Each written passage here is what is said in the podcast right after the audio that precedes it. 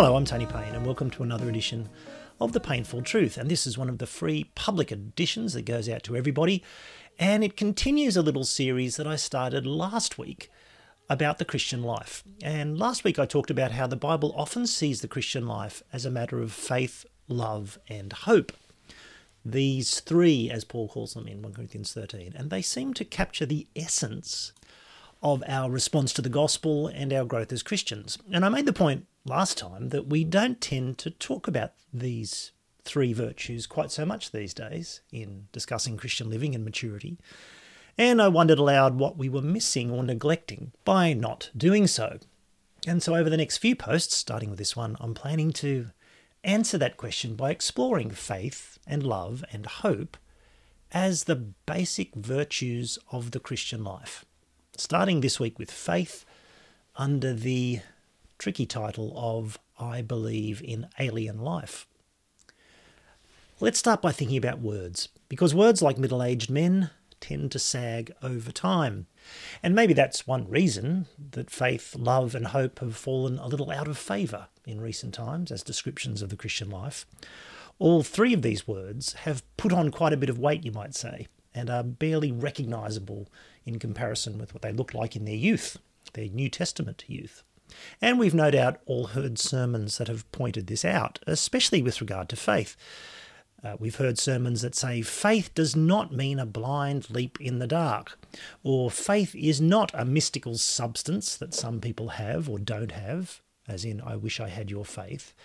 And faith is not a sentimental kind of willingness to overlook the claims of evidence and reason, and so on. All the same, faith does retain an air of mystery about it for many people. And the nature of faith and what faith really is continues to be debated, not just as we talk with people in the world each day, but within the Christian academy as well, within Christian theological circles. So, a guy called Matthew Bates has recently written a book called Salvation by Allegiance Alone, Salvation by Allegiance Alone, in which he argues that the traditional definitions of faith, which revolve around conviction or trust in something, that these definitions are inadequate. Bates says that allegiance, or embodied loyalty, as he calls it, is a much bigger, better way of translating the Greek words we normally translate as faith, or faithful, or to believe in something. And moreover, he says that this important discovery of his will allow us to solve all those ancient pesky debates between Protestants and Catholics about justification by faith. And it will secure the place of good works in the Christian life and give them a better foundation and generally save the church from various catastrophes. Now, I'm not going to spend too much time engaging with Bates's proposal since I have a high degree of faith in Will Timmins, lecturer from Moore College, and his very polite, scholarly demolition of the whole idea. My favourite line in Will's essay about Bates's book is this one. When taken together, along with the other problems noted above, it becomes apparent that Bates's lexical argument consists of little more than a pastiche of citation, inference, and assertion. In the genteel academic world of polite discussion, that's about as brutal and as devastating as it gets. But I mention Will's essay because in it he highlights the importance of Romans chapter 4 for understanding the kind of faith the New Testament is talking about, along with passages like Hebrews 10 and 11 and parts of Galatians and other parts of Romans. Romans 4 is one of the key sections of the New Testament to read, to apprentice ourselves to, as I'm fond of saying, if we're going to understand what sort of faith, what sort of conviction or trust the Bible speaks of. And I say what sort of faith because the word faith itself is not all that mysterious or difficult to understand. All those sermons about faith basically meaning trust or reliance are true, according to the standard Greek lexicon, the BDAG. Faith essentially means three things as a word. It means that which evokes trust and faith, as in faithfulness or reliability. It means the state of believing on the basis of the reliability of the one trusted. So we might say trust or confidence or reliance. And that which is believed, that is, the body of what is believed, the body of faith or belief or teaching. This is what the word faith means. Faith envisages the possibility that there is an object or a statement or a person that can be regarded as true or trustworthy or reliable. One becomes convinced that this is indeed the case, and then one trusts or relies on or has confidence in this person and their word. Incidentally, the Reformation had three Latin words for this. The Reformation often has Latin words for things. The Reformation spoke of notitia, that is the matter or person worthy of trust, assensus, that is the mental assent or conviction or belief that this is true or he is true, and fiducia, the, the personal reliance or trust that flows on from that conviction. Now, this is what the word faith means. It's, in a sense, all faith is like this. So, what kind of trust or reliance or conviction, what sort of faith is the New Testament talking about? Trust or reliance in whom or in what, and with what consequences? And here, as Will Timmins points out in his essay, is where Romans 4 is so important and so emblematic of what the New Testament repeatedly says. Because in Romans 4, Paul holds up Abraham as the classic exemplar and father of faith, of the faith that we all now have, whether we're Jews or Gentiles. Romans 4 18 to 21 says, In hope he believed against hope, that's Abraham, that he should become the father of many nations. As he had been told, so shall your offspring be. He did not weaken in faith when he considered his own body, which was as good as dead, since he was about a hundred years old, or when he considered the barrenness of Sarah's womb. No unbelief made him waver concerning the promise of God, but he grew strong in his faith as he gave glory to God, fully convinced that God was able to do what he had promised. Now, Will Timmins comments on this passage the phrase against hope and the depiction of Abraham's full conviction concerning God's ability implicitly reference the incapacity and inability of Abraham as one whose body is dead, and therefore as one who contributes the grand total of nothing to God's promised salvation. The believing Abraham brings nothing to God, he receives everything. That's from Will Timmins's essay on page 613 of the journal. I'll give you the details at the end. This is the extraordinary character of New Testament faith. Being in an utterly hopeless position through our sin and rebellion, without capacity, without goodness, without life, without true knowledge of ourselves or God or the world. In this hopeless situation, we hear a word a promise comes to us from the true and living God. He promises that in his crucified and risen Son, we will find forgiveness and redemption and righteousness and a new risen life in his kingdom which is coming. Now, whatever else might flow out of faith or be connected with it, and perhaps allegiance and loyalty are things that do flow out of faith in Jesus Christ, allegiance to Jesus whatever might flow out of faith, the essence of Christian faith is a trust, a convictional reliance in this promise of God that is proclaimed in the gospel. But of course, we trust in that gospel word because, like Abraham, we trust in the one who speaks it, the living, true, and faithful God. To rely upon the gospel promise is to be fully convinced, like Abraham, that God is able to do what he has promised and that he will do it. And because the promise itself is about the Lord Jesus Christ, about his crucifixion and resurrection as our mediator and redeemer and Lord, since that's the content of the promise and the message, then faith in the message is also faith in him, in the risen Jesus, as the one who will save us, rule us, and judge us. And so in the New Testament, we often find that the object of faith can be either the gospel itself, the gospel promise, or the God who promises and puts forward that word, or Jesus himself. The content of faith, or that which is trusted in, can be any of those three, because they're all inevitably and unavoidably connected.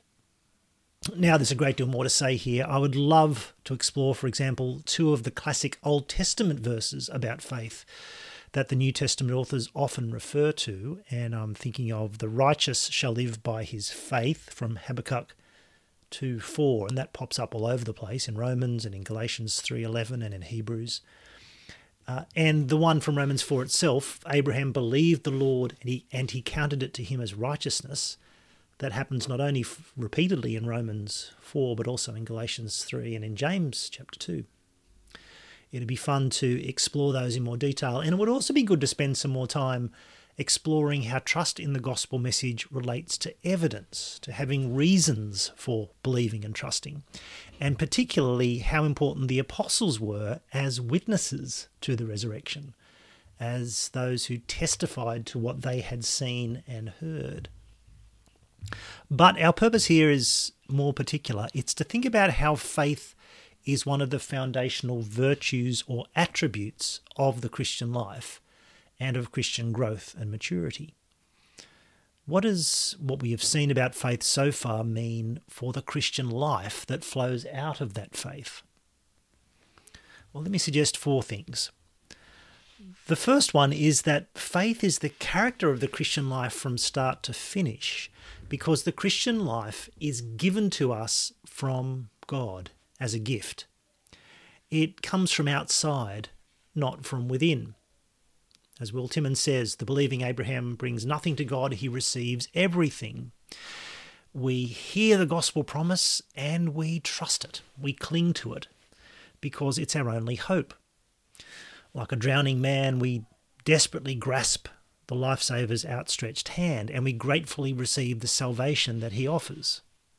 And this is why Luther spoke of an alien righteousness a forgiveness and a redemption and a justification and a new life that comes to us from outside, not from ourselves, but from God, and completely from God, to people who are otherwise spiritually senseless and dead.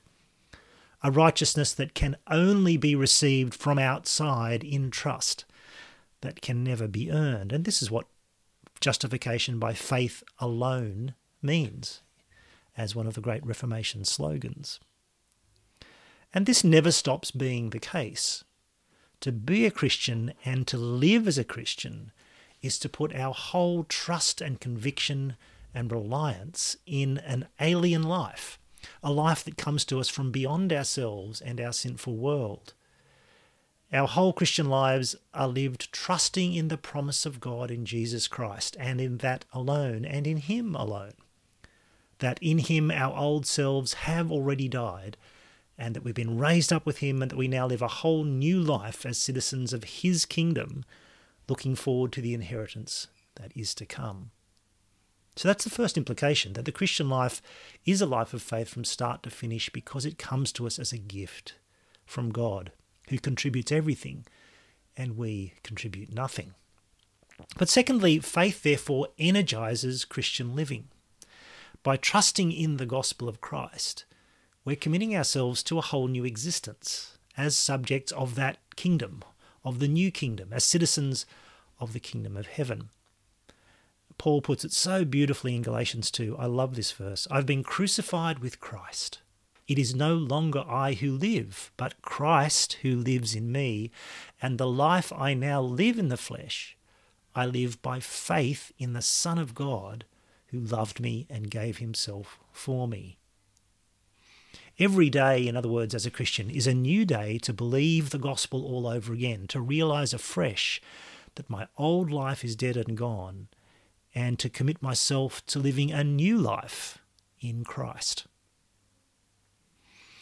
Thirdly, however, faith in Christ also opens up a new vision of living in this world, in God's world, the world that He created, while we await the inheritance to come. When we stop our rebellion and start trusting in Christ, we see everything with fresh eyes, as Paul says in 2 Corinthians 5 Behold, everything is new. We're placed right side up, to use the title of Paul Grimmond's excellent little book on the Christian life. We're given a whole new understanding, not only of God in Christ, but of ourselves and of our world and our relationships and every aspect of the order of our world. We understand at last what we're for as people and what the world is for, We understand what it means to be and to live as a human, as one of God's creatures, because we've come to see and to know and to trust that Jesus Christ is the exact image of God, that he's the human who shows us what it means to be human in God's world. But it's worth noting that it is through faith and faith alone that we can arrive at this new knowledge of what is real and true and good. Even though it's a knowledge of ourselves and of this good created world we live in, it's a knowledge that is also an alien knowledge in that sense. It comes to us from outside. We were powerless to know it and understand it until God came to us in His Son and revealed the truth to us the truth that makes sense of ourselves, that makes sense of everything.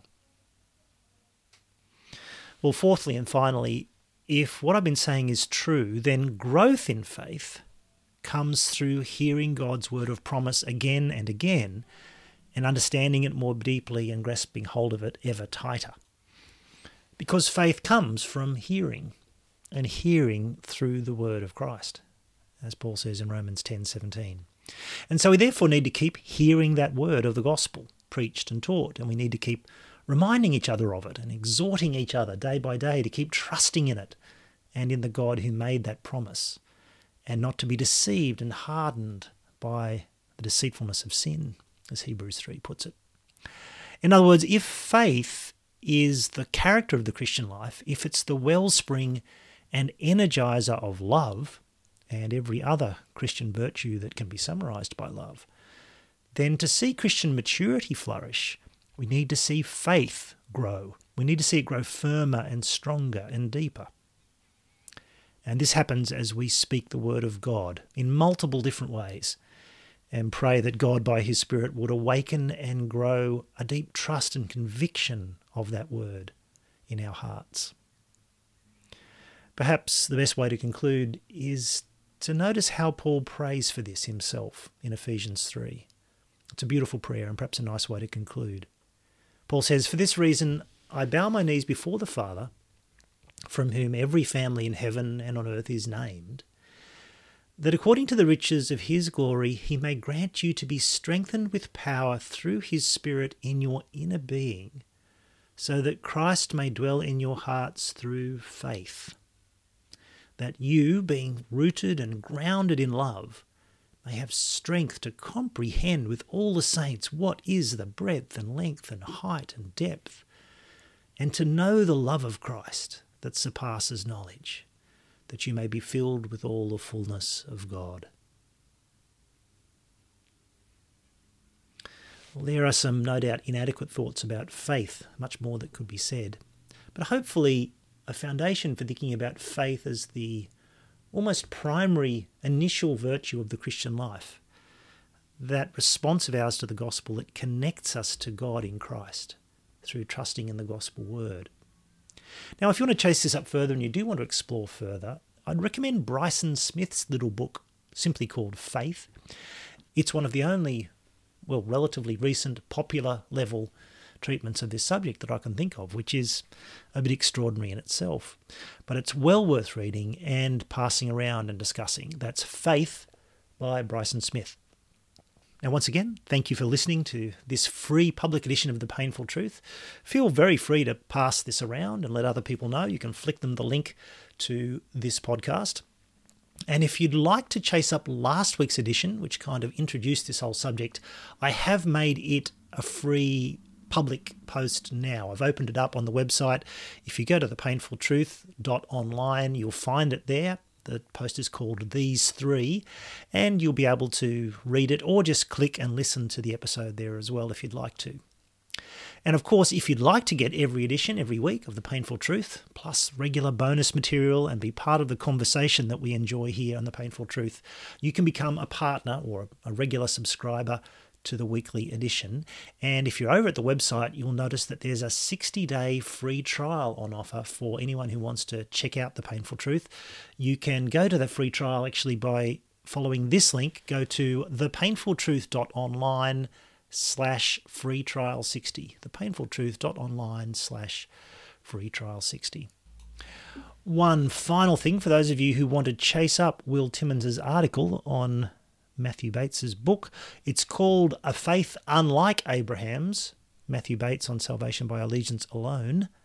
And it's in the Journal of the Evangelical Theological Society, JETS 61.3. That's volume 61, number 3. That's in 2018 and on pages 595 to 615. But you can see all the details there if you want to chase that through again on the web version, on the text version of this episode. Well, that's about all from me for this week. Lovely to be with you again. I'm Tony Payne. Bye for now.